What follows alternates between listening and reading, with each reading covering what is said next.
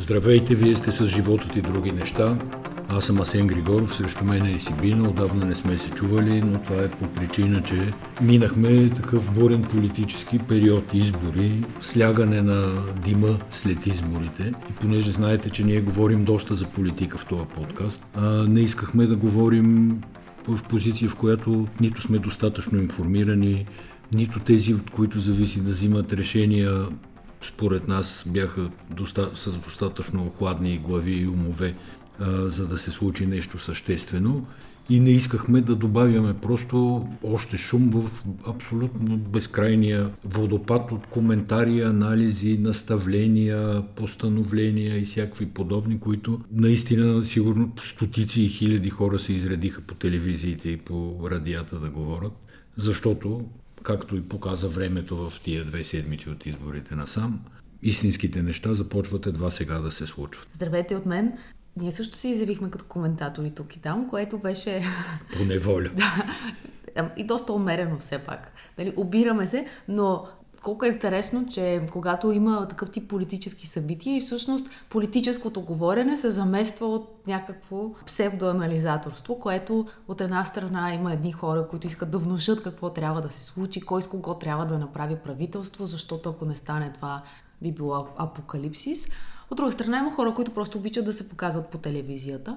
Това носи известни позитиви, например като отидеш да си купиш краставици в магазина и ти избират най-хубавите краставици, защото сте гледали в Това беше така преди години. Сега не, не, още дед работи, просто ти не си от тия, които купуват краставиците, Сега тия ти ги получаваш готови вкъщи. не гледат телевизия, според мен. Според мен доста се гледа все още телевизията, особено в, в такива времена, когато човек търси отговор на въпроса какво ще стане. Въпросът те, проблема е, можеш ли да задаваш този въпрос, ако няма кой да ти отговори. Тоест, ако, ако няма как, няма инструментариум, няма информацията, да бъде решено какво ще стане. Защо? Защото в България политиката е твърде лична. Не знам дали поради мащаба на държавата, не знам дали поради структурата на медиите, собствеността им, недостатъчната им критичност, но тук решаването за а, кой с кого да преговаря, как да преговаря, минава през личните взаимоотношения на хората, а не през а, идеята за държава, държавност и това какво трябва да се направи с тази държава, защото в момента в който няма правителство, това не означава, че няма упражняване на властта. Тя винаги бива упражнявана от някого. От някого, да. В случая от служебното правителство, от Радев по-точно. И така е властта се. Сега, колко обаче е лично всичко в България, аз не съм съвсем съгласен, защото не мисля, че примерно Кирил Петков и Бойко Борисов имат лични отношения. Нямат лични отношения, нали, нито Асен Василев, нито нищо. Ами имат лични отношения до толкова, доколкото Бойко Борисов беше арестуван от кабинета на Кирил Петков е, и със е сигурност е това го е приел лично. Не съм сигурна, че ако прекараш 24 да е... часа в следствения арест. Той може да го е приел лично, но от друга страна, де-факто това е институционално действие, това, което, се оказа незаконно нали, институционално да, да, което го прави още по-лично. Така е, но се мина през една институция, която го арестува и друга институция, която каза, че ареста е незаконен. Тоест, формално на книга всичко е нормално. Но има още Тоест, нещо... формално всичко е нормално. Искам само да си довърша тезата, защо е лично. През цялата предизборна кампания ГЕРБ атакуваха лично политиците от Продължаваме промяната. Включително рефрена за парапета, жълтите медии, те атакуват през личния живот на хората. Така е, но това не е защото имат лично отношение, защото това е пиар стратегия, с която целят да отслабят, обесилят влиянието на тези хора като личности. Иначе, защо изглежда всичко лично, всъщност аз исках да кажа, защото Борисов е силен лидер. Той се наложи като такъв и последните там, нали, наричаме ги 12 години, сега да не ги смятам точно колко са, реално целият живот на България се върти около него. Той започна и... като силов лидер и се превърна така, в силен лидер. Всичко се върти около него, затова всичко изглежда лично. Това, че всичко се върти около него, не е добре, защото така около един човек се въртат нещата в тоталитарни държави, в бананови републики, там където има вождове, царе и всякакви подобни. Тоест, тук, без да давам изобщо никаква оценка на Борисов като личност и като лидерски качества, просто не е добре властта да се упражнява през един човек. Същото въжи за другата власт, прокуратурата, където Гешев е тръгнал да се бори и вижда световни конспирации, вече го нападат от всички страни, нали, световния заговор, там рептилите и така нататък, което е наивно. Проблема с прокуратурата не е личността на Гешев, нито преди това беше личността на Цацаров, нито преди това беше личността на Борис Велчев. Проблема е, че прокуратурата е една институция, която също изцяло зависи от един човек. А никой не би искал да зависи от един човек. Значи от него зависи ще образува ли производство, няма ли да се образува производство, ще се прекрати ли, кой прокурор ще вземе дела, кой прокурор ще работи в София, кой ще работи в...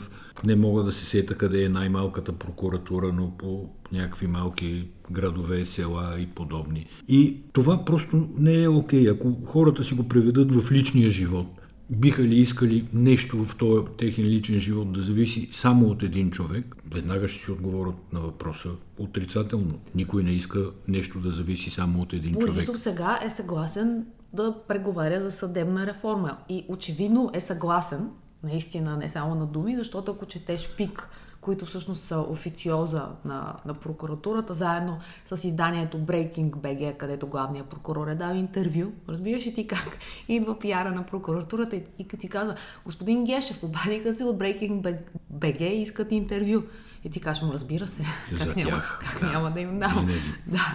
А, та, защо? Ако това е много важно, аз приемам, че е много важно, почвам като ти от телевизията, но не може ли то да стане повод, за да има някакво упражняване на легитимна власт, изпълнителна и парламентарна законодателна, докато се реши поне един личностен въпрос, а именно този с структурата на прокуратурата, така че тя да не зависи от име Хикс, Y или Z. Въпрос ти задавам. Не е ли това повод за конструиране на власт, след като изборите са дали този резултат подобен на оня резултат. Е повод, според мен е повод и, тя, и то е повод не само по причина за това да се реши въпроса с структурата на прокуратурата, а по причина на това, че благодарение на много фактори, ние всички като общество се докарахме до тук, ситуацията след тези избори да е близка до катастрофалната. Защо е близка до катастрофалната? Защото ни е превзела чужда държава, нали, Русия, през поредица агенти, служби и така нататък, която упражнява несъразмерна власт в чужда държава за Русия. Какво значи превзела? Е Отишли са българските избиратели, явили са се или не са се не, явили не, аз в избирателните гласуването секции за... и са произвели предвид. някакъв резултат. Това е ясно. Нямам предвид гласуването за възраждане. Това ще стигнем сигурно да говорим и за гласуването за възраждане. Имам предвид това, че Русия през хора тук, през институции, през корупция, през пари, де-факто този, когато споменаваш Костадинов от Възраждане, той се си дере ризите непрекъснато, че правителствата се редели в Американското посолство, но всъщност истината е, че правителствата по-скоро се редат в руското, отколкото се редат в американското. И ако в американското мога да се намери оправдание, че сме съюзна държава по наше желание, нали, членове сме на един общ евроатлантически съюз, това го казвам с огромна условност, де, че може да се намери причина. С Русия няма абсолютно никаква причина те да се месят във вътрешните работи на България. Абсолютно никаква причина. Напротив, всичките български институции и служби би трябвало да се борят срещу, а, срещу това влияние. Ама тук много се отплеснахме, ти зададе друг въпрос, дали това да се решат няколко важни въпроса не е основание да се какво да се упражнява власт взаимно между ГЕРБ и продължаваме промяната. Това ли питаш? Преди известно време това по Преди известно време, но въпросът беше дали това е въпроса. Сега, като слушат хората този подкаст, може би ще има малко повече яснота по въпроса.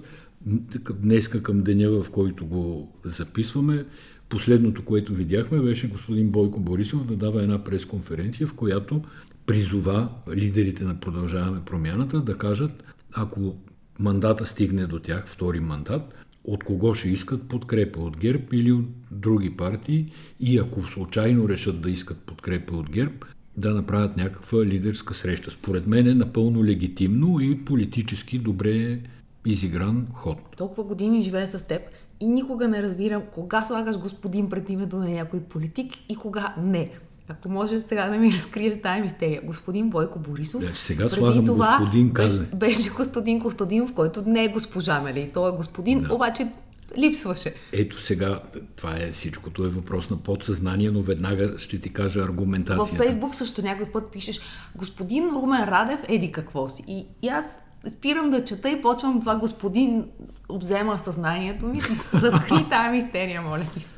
В случая с господин Бойко Борисов, да ти кажа. Господин Бойко Борисов спечели изборите като лидер на първа политическа сила, зае полагащото му се място в Народното събрание, което прави за първи път от не знам колко избора, защото той винаги е кандидат в 25-ти район в София, тук Софийско, и в Пловдив. И винаги се отказва от това да бъде народен представител. Като Лена Бориславова. Да кажем. Тя не винаги, само веднъж, а той винаги. И сега, т.е. стана народен представител, седи на първата банка на Народното събрание, доколкото разбирам, активно участва в политическите процеси. Ходи в президентството да Ходи в президентството, да, да на консултации, консултации и така нататък. И смятам, че за това заслужава да бъде наречен господин Бойко Борисов. Тоест, тия, които имат по-голяма роля в момента в обществения живот и нещо зависи от тях, те са господина, другите... Не, не, не. не. Тези, които са на нивото на някаква отговорност. Е, да, да, това е така. Чи, чието така поведение да, е на нивото на някаква отговорност. В този случай го казвам без ирония, въпреки че наистина импровизиран отговор ти дадох. Не съм мислил защо понякога му викам господин Тоест, Борисов.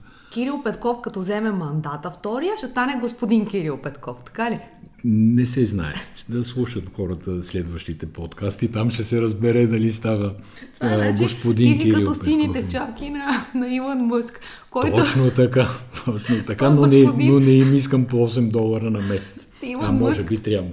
Илон Мъск сега последно, след като явно не, вървят, не върви добре пазара на сини чавски, чавки, въпреки че ние купихме, аз бях от първите купувачи клиенти на Булевард България на Туитъра, защото тя не, не... Аз купих функцията Edit, но тя върви само с синя чавка и трябва да платиш колкото се плаща там, аз платих за цяла година, пакетна сделка, за да можеш да редактираш постовете, които пускаш. И също така, за да може да са малко по-дълги. А ние като медия, да кажем, не можем да си позволим правописни, пунктуални грешки, пълни членове. Някой път човек като пише просто копи в Twitter и обърква нещо и после трябва Цели да... някой да, грешен да. клавиш, И затова да. аз платих 8 а, там долара. Но много хора не са си платили. Сега Илон Мъск е минал през а, доста известни личности и ме бастисал синята чавка. Така ли? Да, не с съм цел... обърнал внимание. Е, как не си обърнал внимание? Това е новината от два дни. С цел, като не искате да си плащате, значи няма да се...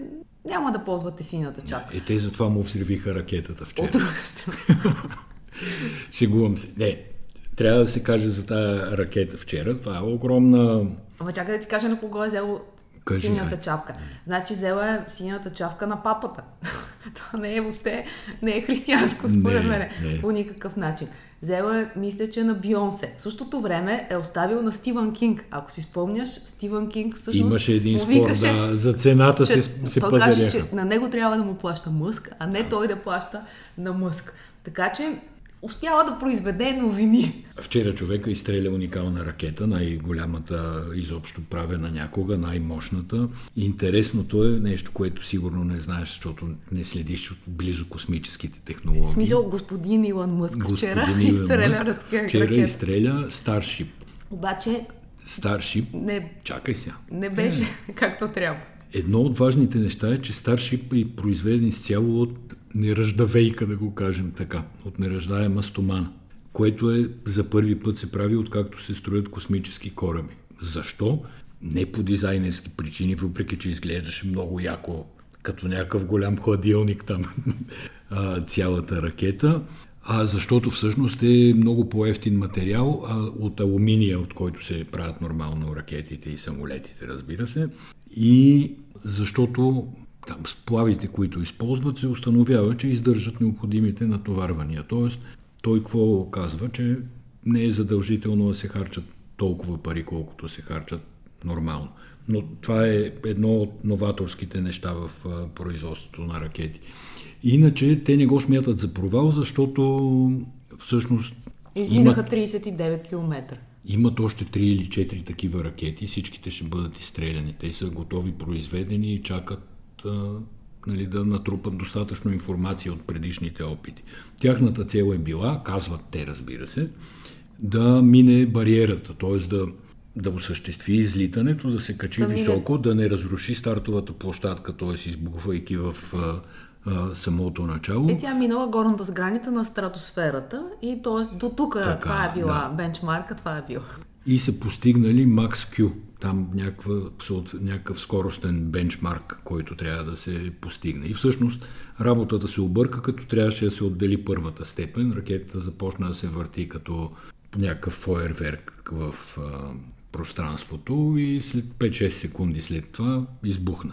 Но всички смятат това за успехи, всъщност, че те са събрали огромни данни. Но тая ракета може да лети до Марс and beyond, както казва самия Мъск. Но това наистина е уникално събитие и при следващите опити ще се види дали ще проработи. Между другото, програмата е била тя да лети 90 минути вчера, не е повече. Не, а да. по-скоро странното беше, че те, тя хем се взриви, хем те го отчетоха за успех, но приемам, че има из, известен успех, все пак е успява да, да излети и има маркетингов елемент в целият този проект, който струва милиарди и, и ще продължава да струва още милиарди. Да. Тоест за набирането на тия средства няма как да не казваш, че всичко, което правиш е успех. Е, правенето на правителство е почти толкова сложно сега в този момент, колкото тази история с ракетите и с експериментите. Трябва експерименти и трябва да катастрофират ракети, иначе няма как да... Сега въпросът е кой от, а, от всички участници в а, взимането, даването, връщането на мандати ще каже има как. Това беше слогана на Продължаваме промяната на тези избори. И когато си избираш такъв слоган, парадокса обикновено в живота е, че той се обръща срещу тебе. За момента Бойко Борисов казва има как. Той е първия, стана първи, не е неочаквано. Нали? Ние направихме една социологическа едно социологическо изследване заедно с насока и когато бяха анкетьорите на агенцията на терен, те казаха има обръщане. Разбира се, продължаваме промяната, отдават това на доста купен вод, което се видя и от протоколите, че има липсващи бюлетини, грешни сметки, много грешни сметки. Потвърждава се всичко за българската образователна система, само през протоколите на, на ЦИК, но така или иначе, за, за мен е по, по-интересното е защо политическите сили се оказаха като изненадани от този резултат. Защото винаги, когато ти разиграваш за някакво, някакъв резултат в бъдещето, ти разиграваш сценарий. Имаш винаги вариант А, вариант Б, а изведнъж тук се Нормално, оказа, че, да. да, че няма особено вариант. И сега Борисов е в ситуацията да казва има как, а продължаваме промяната са в ситуация да казват няма как. И няма как с ГЕРБ, няма как с министри на ГЕРБ. А всъщност, за мен е... Да, кажи, кажи. Аз ще кажа после. Тя политиката, какво означава политика? Политиката е да, нами, да, из, да измислиш вариант, който хората не го виждат. Тоест, който анализаторите, репортерите, които след изборите правят виртуалните студия, в които едни числа и бройки в парламента се събират и казват няма как, няма как. Всъщност ние сме видяли не, не казвам, че са добри примери в никакъв случай, но тройната коалиция беше абсолютно невъзможна конструкция в главите на, на, на когото и да било. Това е, защото не познават държавна сигурност. Ако познаваха държавна сигурност, ще да разберат, че тройната коалиция е таман. Така всичко да е възможно. Но всичко, е, всичко е възможно. Да. А ти какво си мислиш, че в Германия искат да управляват такива коалиции, каквито се случват постоянно? Не, тук проблема на промяната е, че според мен те нямат много ясен план какво ще става и продължават да имат някакви колебания. Избързаха с първия си анонс, че те никога по никакъв повод нали, няма да подкрепят а, мандат, правителство и подобни. И малко се поставиха сами в една сложна ситуация, която не им дава възможност да маневрират особено.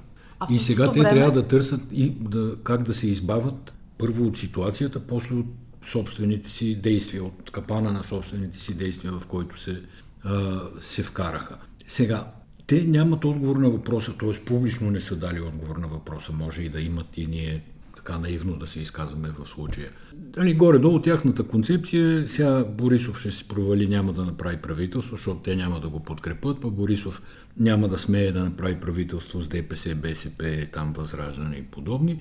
И втория мандат ще стигне до тях. Те тогава ще предложат правителство на малцинството и, и какво всъщност ще се случи очакват подкрепа от ГЕРБ. Ще се поставят в Да, но те се поставят в зависимост всъщност, защото истината е, че правителството ще управлява този, който даде подкрепата, а не този, който го състави. Както продължаваме промяната, много добре знаят от Точно така. първия си е единствен И ако кабинет. те биха подкрепили правителство на Борисов, нали, на ГЕРБ, условно казано, конструирано с, мандата, с имаш първия предвид, мандат, да.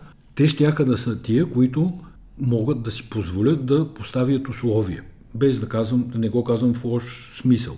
Нали, те искат антикорупционна комисия, съдебна реформа и така нататък. Тоест всички цели, които те са декларирали в програмата си, могат да ги постигнат сравнително успешно. В смисъл зеленчуци без нитрати Така. и пак да се върна на краставиците. Ако те направят едно правителство на малцинството, втори мандат, те имат следните два избора. Да очакват подкрепа от ДПС, Възраждане, БСП и има такъв народ, която и да се случи, нали, не вярвам, че те искат да им се случи, или подкрепа от ГЕРБ.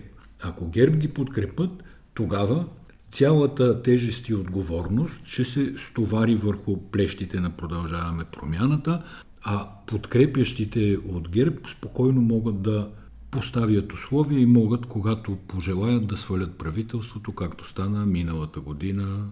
По това време, казвам, защото по това време започнаха всички а, брожения. И най-лошото всъщност е, че нищо от целите, които продължаваме промяната си поставят, които са до голяма степен истинските национални цели на държавата, нали? т.е. те са ги формулирали достатъчно адекватно, нищо от това или няма да се случи, или ще се случи в силно изкривен и компромисен вариант, който няма да доведе до нищо особено. Между другото, днес в колата чух Мустафа Карадая да говори по време на консултациите с президента и той изтърси една фраза от типа а, те европейците искат от нас да, да приемеме закони, ама какво ще пише в тия закони наша си работа.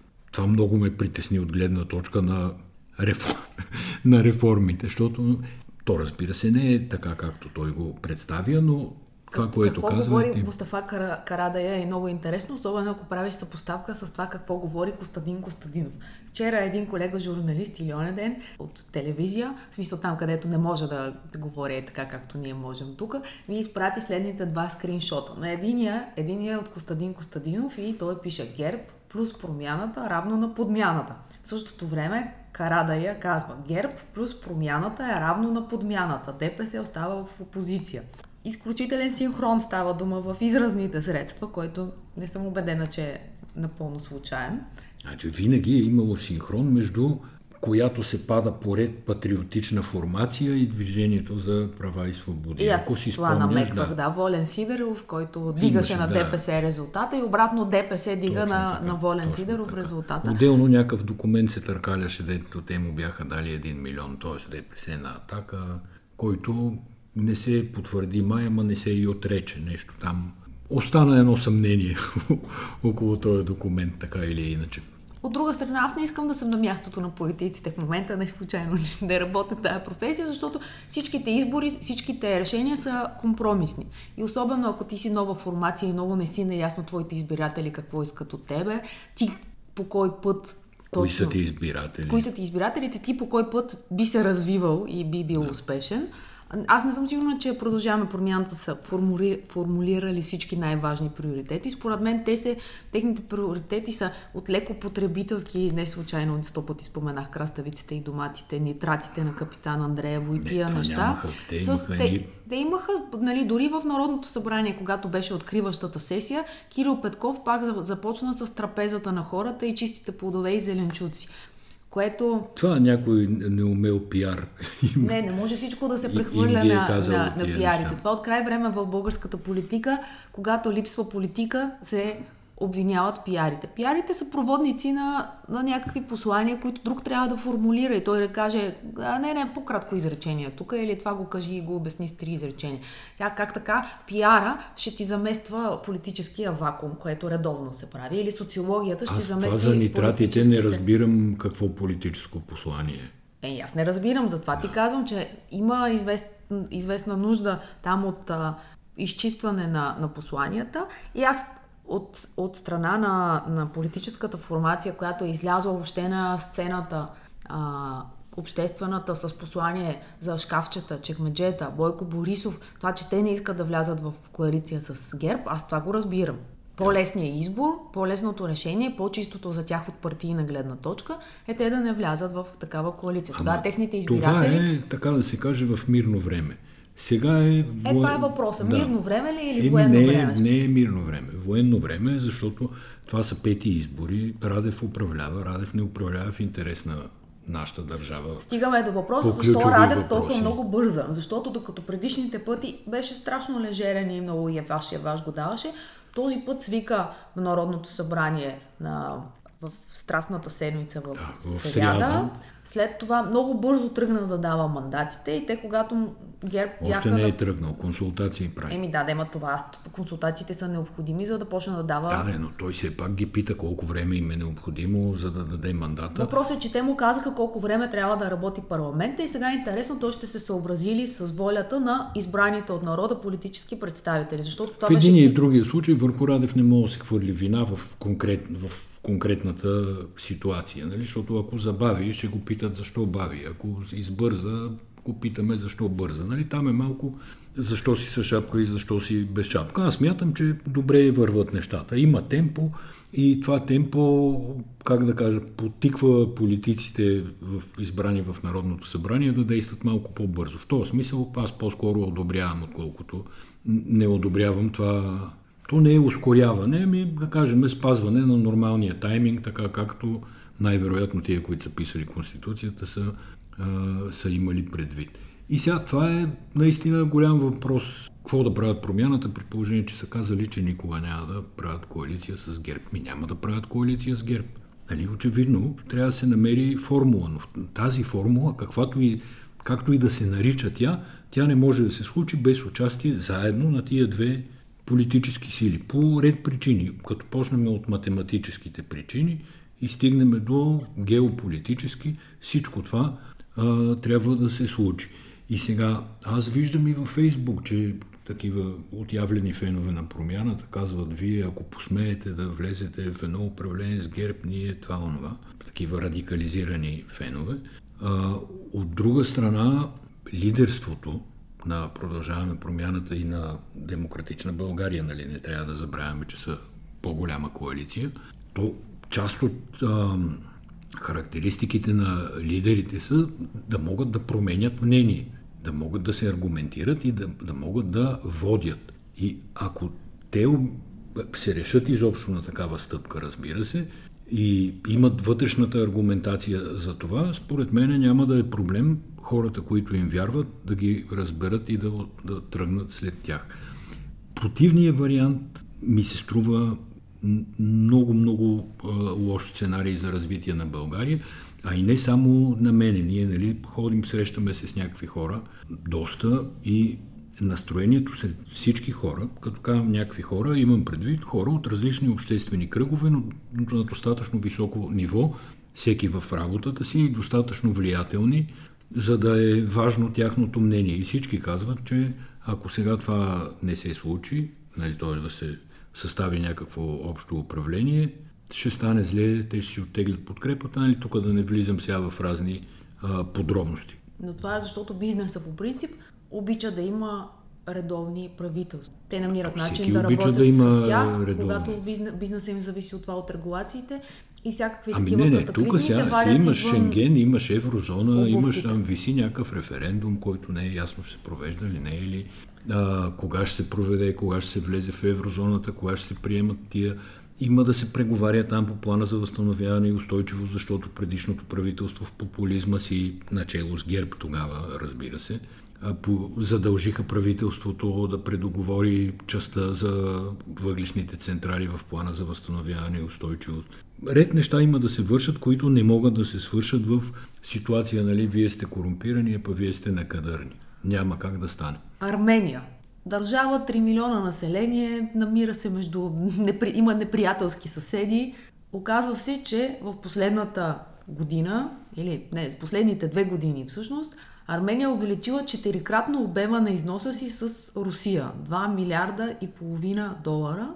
Обаче е увеличила вноса си от Германия. какво се оказва? Че санкциите, свързани с които Европа наложи на а, Русия, биват заобикаляни през държави като Казахстан, като Армения, които успяват да всъщност по този начин през, и да, да Германия носа, изнася за Армения, после Армения изнася Русия за успява да си задържи Русия. всички марки, които иначе те се изтеглиха от а, техния да. пазар, взеха правилни морални решения и ето го сега проблема.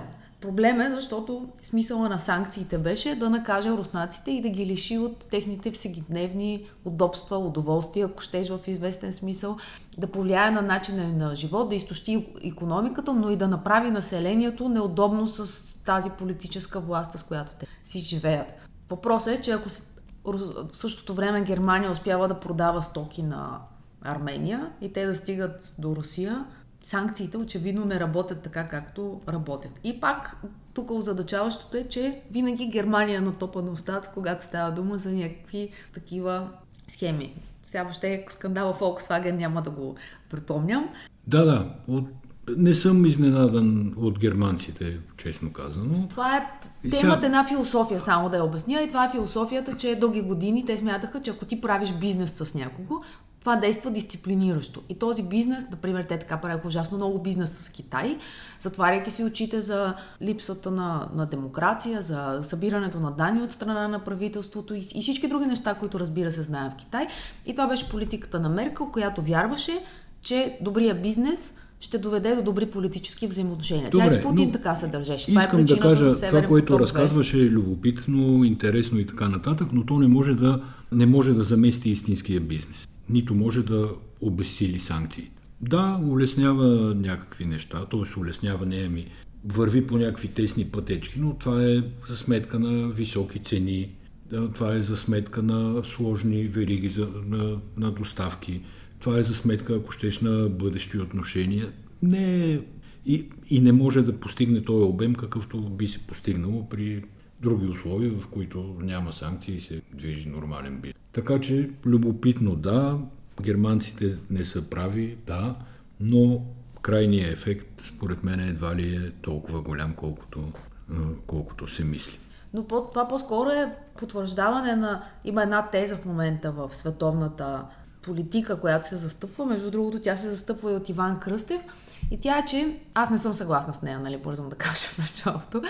Тя е, че ние не трябва да обръщаме внимание на толкова на, да се концентрираме върху Европа и Америка. Те не са важни. Всъщност много по-голяма част от света са останалите държави. Че ние не обръщаме достатъчно внимание на Индия, ние не обръщаме достатъчно внимание на Китай това на мен, лично, нали, защо не съм съгласна да се аргументира, това ми напомня на социализма. Тогава така ни говореха. На, на, на гладните деца в Сомалия и винаги вниманието някакси се отбиваше... Не, не, съюзниците на Варшавския договор пак бяха посока. в разни африкански, латиноамерикански държави и така нататък. Не, в подкрепа на това, което казваш, пак в колата слушам, аз много слушам радио в колата, да му се не види. Слушам прочутия Петър Волгин, който поканил някакъв доцент от Софийски университет.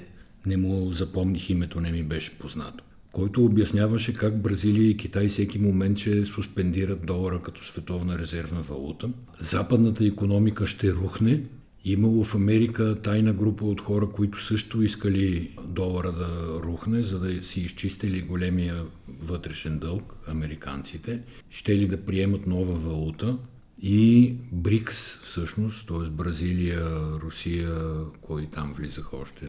В БРИКС ще станат новия световен лидер. Даже има банка на БРИКС, която ще да е като световната банка, казва този доцент, а Волгин вика, да, ама по-добре, защото сега Световната банка се меси и иска политически реформи, ако дава пари, а тия от БРИКС нямало да искат реформи, направо ще раздават кинтите. Искам да кажа, това е някаква популярна евроазийска теза. Очевидно. Значи аз само да допълня картината, на следващия ден може би по същото време. Аз също, също слушах Хоризонт, където пак беше Петър Волгин, само че с Румен Петков. И аз колата, е, когато друга да слушах е, човек радио.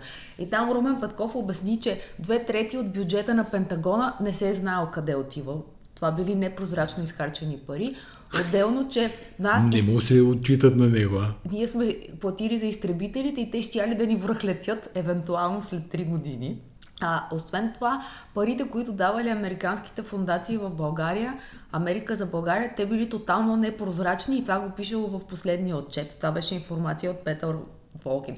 А ако много искаш да се допълни тази картина, или слушателите, препоръчвам да се изслуша интервюто на а, Карбовски, заедно с Митрофанова, което той е на прекрасен руски, не знам дали е прекрасен, но ми прилича ми на истински руски. На руски дето в говореше, петък вечер гледах, го, да. едно време са го слушали нашите родители.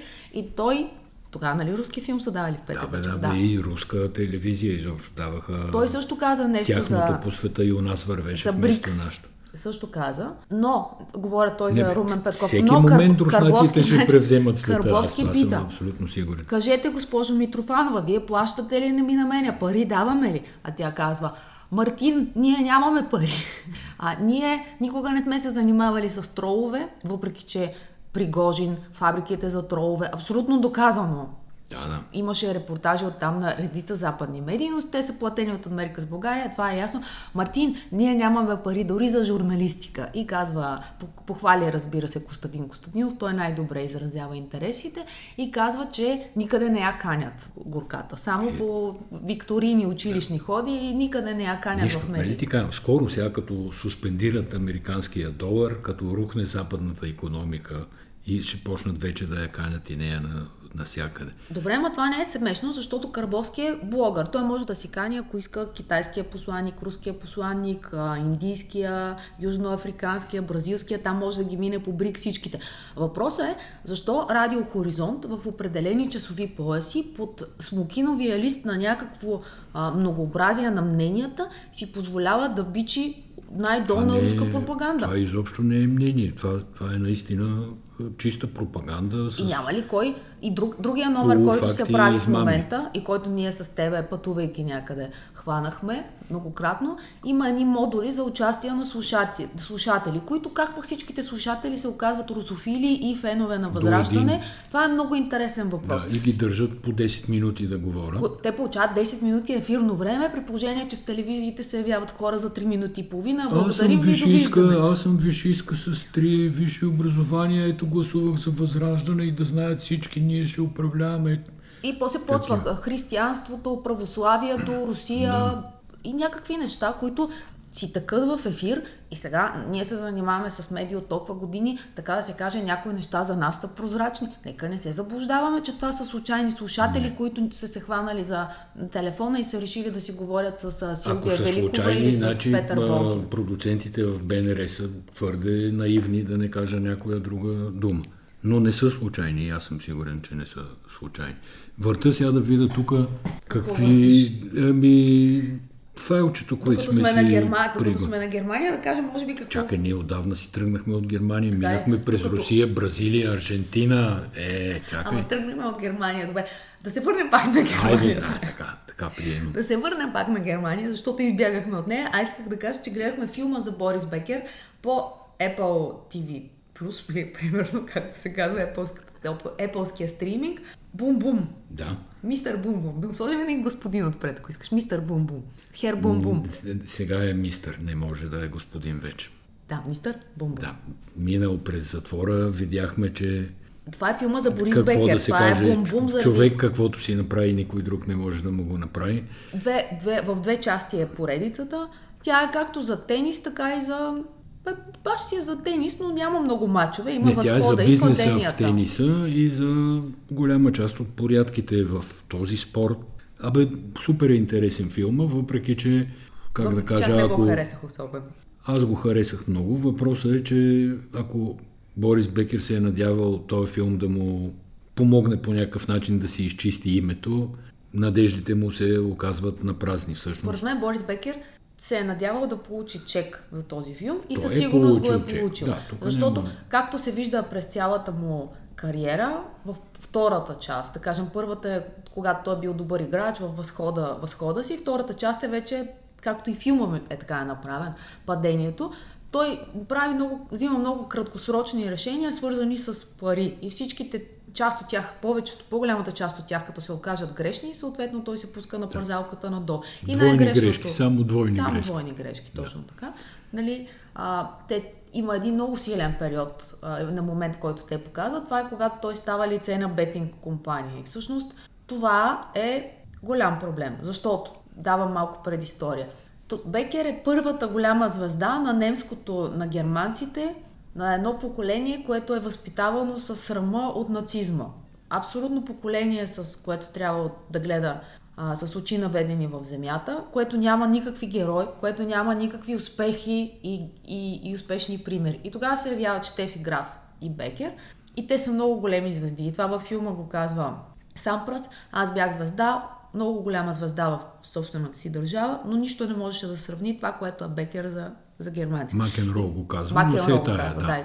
Макенро. Аз кой казах? Че... Сампрас. А, Макенро, да. Би могъл и да е и Сампрас, но в случая беше могъл, да, Макенро. Да. да. И когато той подписва с а, компания за залагания голям договор и става рекламно лице, изведнъж твой герой, национален герой, човек, който ти си се клел да ти предлага хазарт. Да, седи няма... в едно казино и играе покер. А, а същото време той през това време е пил, пропадал и мисля, че има тогава Абе, истината е, че... за извънбрачното му дете. Това просто е... Той е станал жертва на доста недобронамерени хора, най-различни по пътя му като е, почнеш от първата му жена и стигнеш до личния му менеджер, благодарение на който всъщност се оказва, че той лежа в затвора. Но гледайте го, ако имате абонамент за този велик сервис Apple TV. Сега по велик сервис, какво му е на сервис Apple? Господин Apple TV. Господин гледайте го по господин Apple TV.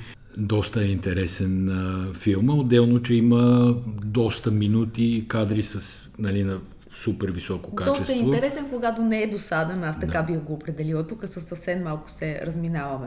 Аз тръгнах към сериалите, не знам в кое време, не следя особено времето, но, но продължавам с а, сериалите, въпреки че тук трябва да те попитам дали случайно знаеш коя е Кейт. Сега знам коя е Кейт, случайно, защото прочетох статия в Булевард България. Не, интересен е въпросът коя е Кейт, защото от 3-4 месеца насам всичко живо говори за чат GPT, изкуствения интелект, който ще да бе едно време като машините, нали, дето лудитите ги чупели там, че ще ли да им вземат работните места и малко сега ми прилича ситуацията на подобно нещо. Е, че... Те не им ли взеха работните? Е, отчасти им взеха, направиха ги пролетариат. Абе сега, е тук... Е, сега всеки ден излизат статии. Кои професии ще изчезнат да. с а, изкуствения интелект? От кои професии няма да, да има нужда? Истината е, че, че, че изчезват професии. Е, сега, е сигурно, да. Телефонистките, си... които свързваха Варна с... А... Да, с едни жици да, там, кабели. нещо така е. с София от кабина номер за Сега една коя... професия, която според мен ще изчезне, ама че е добре, че ще изчезне поне за България, а, някакъв телефонен оператор, т.е. човек, на когото ти звъниш в една институция и той нещо ти говори, обикновено по протокол, нали, ако ти го питаш Нямам интернет, си, той, той ти, ти казва рестартирай рутер. Да, и така нататък. И сега това Кейт, то е система базирана на изкуствен интелект на Обединена българска банка. Каква е разликата? Нали? Не е чат-бот, защото сега, тук в сайтовете, в които аз ровя за аудио, там разни компоненти, електронни и подобни, където редовно си чатя, разликата между това с чат-бот да си чатиш и с жив човек е огромна и се усеща буквално на, на втората дума. Но тая Кейт, както са я кръстили, тя не те движи по протокол, а реално тя знае кой си и е нещо като персонален банков асистент, който може да ти свърши доста работа за да не се налага да водиш сложни разговори, да ходиш до клонове и така нататък. Не нали, можеш да си провериш наличност по сметка, можеш през Кейт, като си загубиш Ма там... ти говориш ли си или си пишеш с... Май можеш да си говориш, защото има в апликацията бутон говори с Кейт и можеш да си говориш. Можеш да си блокираш картата, ако ти е откраднат или си изгубиш. Нали? Доста неща всъщност, да не изброявам са целият списък, но доста неща можеш да свършиш чрез Кейт като е базирана на изкуствен интелект, се предполага, че не... Че се самообучава да, в резултат да, на самообучава се, не чете и лищчета по протокол, а ще върши някаква работа. Това е интересен въпрос. Кое е по-умно? Дали това, което се самообучава и ти му вкарваш още информация, така че то да стане още по-добро и да отговаря на неща, които не си се сетил в този момент, но утре би се сетил. Или човека, който работи с а, лист зададен с а, отговори, без не винаги тия хора са най-компетентните, нали? Не исках да, не исках да ги... Не винаги имат ден, така да се каже, не винаги са добронамерени, не е ясно за какво ще ти се разсърдат, така че... Аз съм имала скандални случаи с оператори, да кажем, на спиди, които са ми държали тон или нещо от сорта. Тук не може да се скараш с Кейт. Мисля, че няма да ти повиши тон, нали? Може би да прояви някакво хитро чувство за хумор. Не знаеме, това И така трябва да се до, до наградите на Sony за а, снимка на, на, на годината. Това винаги се чака много. Това е най-известният фотоконкурс за мен, предполагам и за фотографите. А, в смисъл не знам кой е по-известен, но на Sony е много известен. Та, тази година един германец спечели и не си взе наградата, защото снимката му беше компютърно генерирана с изкуствени, изкуствени интелект.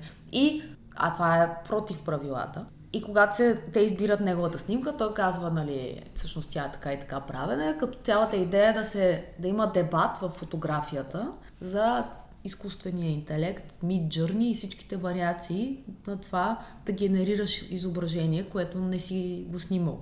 Сега, сигурно ще има разговор, защото фотографската професия е една от тези, за които се казва едва ли не, че или дизайнер, на дизайнерската, че ще бъдат силно заплашени, но не знам дали се провели дебата Sony, просто ти го казвам, за да знаеш, Ама че за разлика от, победителя няма да си вземе. За разлика от приза. машините от 18-19 век, които човек мога да ги щупи, то изкуствен интелект не виждам как ще го щупа. И другото интересно е, че ти все пак за заданието за изкуствения интелект, интелект брифа, го дава човека. Ти казваш креативната част, в която Така е, казваш каква и, снимка. И, и му тази казваш снимка, поне на този чат GPT, това не ми харесва, рефразирай го, нали, преформулирай го по друг начин. Тоест, така или иначе, човек управлява тая система. Съответно ще изкара най-различни неща отзад от с помощта на изкуствения интелект. Тази снимка, за която ти говоря, са две жени и това е като някаква среща на миналото с настоящето и на две поколения. Ма самата идея ти да направиш такава, такава композиция на снимката, това вече е креативност, това вече е идея. Това средствата, че не си го писал на ръка, ами си го писал на клавиатура, да кажем, е, е съвсем друга тема. И продължавам, аз с, не знам ти какво гледаш, ама аз две неща искам да спомена. Едното е сериала Бив, Отмъщението се сервира сурово, който ти не знам догледа ли го и докъде стигна. Не съм го догледал, но го поглеждам, да. Обясни ми този бума на...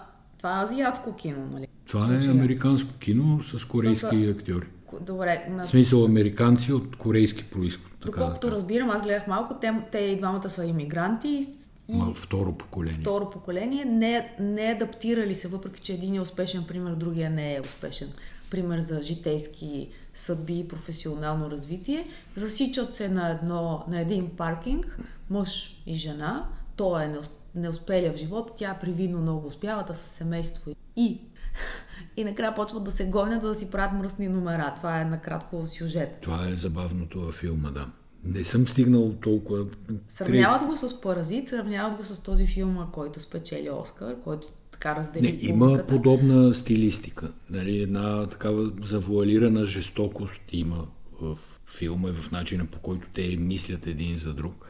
Мацката, между другото, е много интересна като Типаж. като типаж, като визия, като физиономия, добре играят актьорите. Не съм убеден, мен нито паразит ми и хареса кой знае колко, онова Everything, Everywhere. изобщо не можах да го изгледам. Това с октоподите или там как се казваше другия хит голям. За не Hunger Games, ами другото... Подобното. Да. да, на Hunger Games. Също не можах да го гледам. Тук Но ето, че лека, полека привикваш, защото ти би го гледаш. Тоест, макар и да не... е, не ми трябва. Аз много се забавлявах на един филм, оказа се от преди две години или нещо подобно. Не, не, не, не го препоръчам, моля те. Препоръчвам Не, не, го не, не е горещо. сериозно. Не е сериозно. Препоръчвам го горещо. Това е попкорн филм, абсолютен. Уникално се забавлявах, смях се с глас. Филма се казва The Bullet Train Не. или Влакът стрела. Не, чакай да видя каква му е оценката в IMDb. Чакай, Е, голема работа са оценката в IMDb. Брат Пит играе в главната Сега се роля. опитваш да ме подкупиш с господин Да, брат Пит. Господин брат Пит играе в главната роля. И филма е страхотна пародия и е много смешен. Говори още малко, докато нам, му намеря рейтинг. Няма, казвам довиждане Не, и дочуване. искам само аз да препоръчам нещо, за да мога да... Ето, намерих го. 2022 година е, т.е. не Е, е значи от миналата, добре. 7,3 от 10. Пак много му дали на тия хора. Много е смешен, гледайте го. нали, особено като ми знаете вкуса, ще разберете. Аз искам на тебе да ти препоръчам нещо, което много ще ти хареса. Това е сериала по HBO Max Go. Как се казва това? Е Max. А до година ще стане само Max, без HBO. HBO Шпиони сред приятели се казва и това е историята на най-известния британски шпионин, дезертирал в Съветския съюз, Ким Филби. Знам я историята и не ми се гледа 127-я филм за британски шпиони. Не, много е интересен. Играе Гай Пирс и Демия Луис. И сега ще ти кажа защо ще ти хареса. Нещо не ми вярваш тук и, и клатиш глава. Mm. Mm-hmm. Не, хубав е. Наистина е много хубав. Преград Защо ще хареса? Чак, вече. Чакай да ти кажа последно. А, той е с негов създател и човек, който го е адаптирал, е същия, който е правил Хоумленд, разбираш ли? И то, та, то, то, това майсторство на разказа го има и тук. Александър Кери се казва. Не ми вярваш, добре, обаче аз го препоръчвам тогава на на, на тия, които ти вярват. Да, става дума пак за едно мъжко приятелство, тая тема, която толкова е интересна, само че то е предадено, пред предателство става дума. 30 години Ким Филби мами групата си, в която те, между другото, са едни много образовани, всичките завършили елитни университети и шпионира за Съветския съюз. Като накрая вече от Бейрут той трябва да отиде в Съветския съюз и там идва сблъсъка с реалността, защото е много да вярваш и да идеализираш някакъв идеал, който а, в Великобритания никога няма да се случи да, да има комунизъм, разбира се, това е очевидно. И друго, другото е да отидеш там на място и да видиш пиенето на водка от сутринта и как те не разбират, той си мисли, че играе някаква много префинена игра и опитва да играе на територията на Съветския съюз и там се сблъсква с дърварството на тяхната държавна сигурност, която дори не успява да, да се възползва от неговия брилянтен, измамен ум, за да мамиш 30 години системата. Та шпиони сред приятели. Лека нощ. Лека Благодаря нощ. ти. Благодаря ти. Не е нощ, между другото. Шегува се господина Сен Григоров. Това беше всичко от нас. До скоро. Чао.